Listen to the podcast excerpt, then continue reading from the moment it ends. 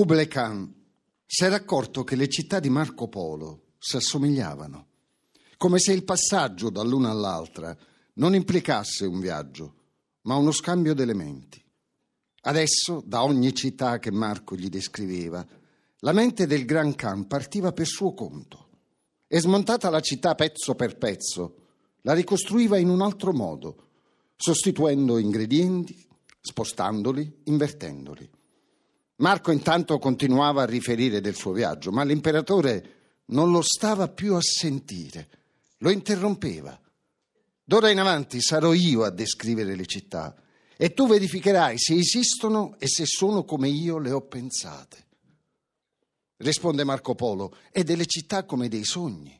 Tutto l'immaginabile può essere sognato, ma anche il sogno più inatteso è un rebus che nasconde un desiderio oppure il suo rovescio, una paura. Le città come i sogni sono costruite di desideri e di paure, anche se il filo del loro discorso è segreto, le loro regole assurde, le prospettive ingannevoli, e ogni cosa ne nasconde un'altra. Io non ho desideri né paure, dichiarò il Khan, e i miei sogni sono composti o dalla mente o dal caso. Anche le città credono d'essere opera della mente o del caso ma nell'una nell'altro bastano a tener su le loro mura. D'una città non godi le sette o le settantasette meraviglie, ma la risposta che dà a una tua domanda, o la domanda che ti pone, obbligandoti a rispondere, come Tebe per bocca della Sfinge.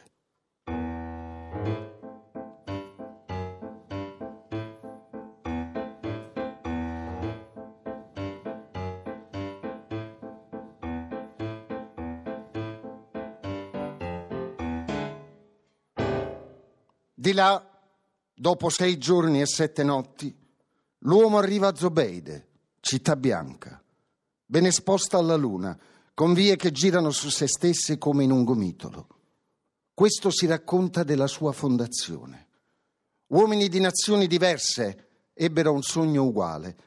Videro una donna correre di notte per una città sconosciuta, da dietro, coi capelli lunghi, ed era nuda. Sognarono di inseguirla, Gira gira, ognuno la perdette. Dopo il sogno andarono cercando quella città. Non la trovarono, ma si trovarono tra loro. Decisero di costruire una città come nel sogno. Nella disposizione delle strade, ognuno rifece il percorso del suo inseguimento. Nel punto in cui aveva perso le tracce della fuggitiva, ordinò diversamente che nel sogno gli spazi e le mura, in modo che non gli potesse più scappare. Questa fu la città di Zobeide, in cui si stabilirono aspettando che una notte si ripetesse quella scena. Nessuno di loro, né nel sonno né da sveglio, vide mai più la donna. Le vie della città erano quelle in cui essi andavano al lavoro tutti i giorni, senza più nessun rapporto con l'inseguimento sognato, che del resto era già dimenticato da tempo.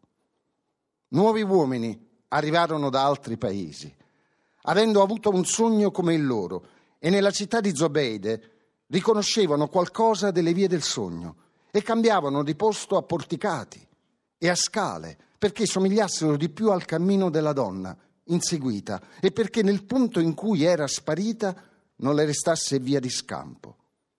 I primi arrivati non capivano che cosa attraesse questa gente a Zobeide, in questa brutta città, in questa trappola. A Chloe. A Chloe, grande città, le persone che passano per le vie non si conoscono. Al vedersi immaginano mille cose uno dell'altro, gli incontri che potrebbero avvenire tra loro, le conversazioni, le sorprese, le carezze, i morsi. Ma nessuno saluta nessuno. Gli sguardi si incrociano per un secondo e poi si sfuggono. Cercano altri sguardi, non si fermano. Passa una ragazza che fa girare un parasole appoggiato alla spalla e anche un poco il tondo delle anche. Passa una donna nero vestita che dimostra tutti i suoi anni, con gli occhi inquieti sotto il velo e le labbra tremanti. Passa un gigante tatuato, un uomo giovane coi capelli bianchi, una nana, due gemelle vestite di corallo. Qualcosa corre tra loro, uno scambiarsi di sguardi, come linee che collegano una figura all'altra e disegnano frecce, stelle, triangoli, finché tutte le combinazioni in un attimo sono esaurite. E altri personaggi entrano in scena, un cieco con un ghepardo alla catena, una cortigiana col ventaglio di piume di struzzo, un efebo, una donna cannone. Così tra chi per caso si trova insieme a ripararsi dalla pioggia sotto il portico, o si accalca sotto un tendone del bazar, o sosta ad ascoltare la banda in piazza, si consumano incontri, seduzioni, amplessi, orge, senza che ci si scambi una parola, senza che ci si sfiori con un dito, quasi senza alzare gli occhi. Una vibrazione lussuriosa muove continuamente Chloe, la più casta delle città. Se uomini e donne cominciassero a vivere i loro effimeri sogni, ogni fantasma diventerebbe una persona con cui cominciare una storia di inseguimenti, di finzioni, di malintesi, d'urti, di oppressioni e la giostra delle fantasie si fermerebbe.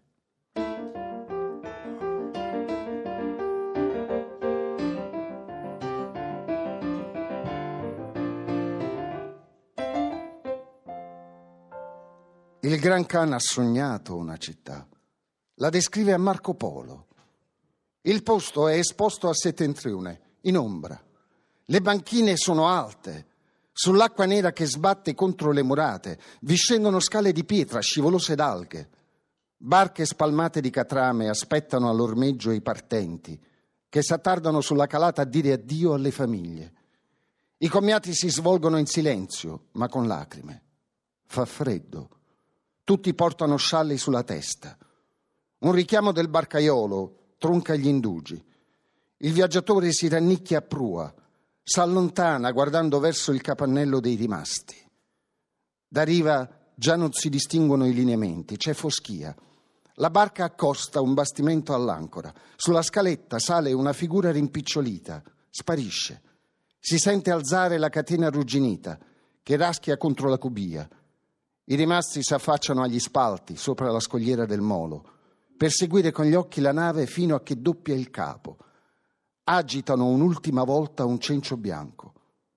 Mettiti in viaggio, esplora tutte le coste e cerca questa città, dice il Khan a Marco.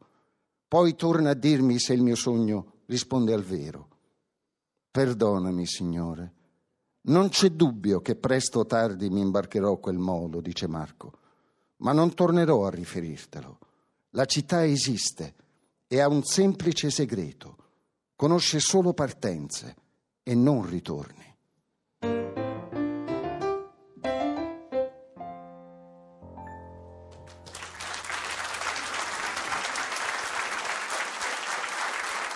Gli applausi in casa cava sono per Peppe Servillo e Natalia Mangalavite.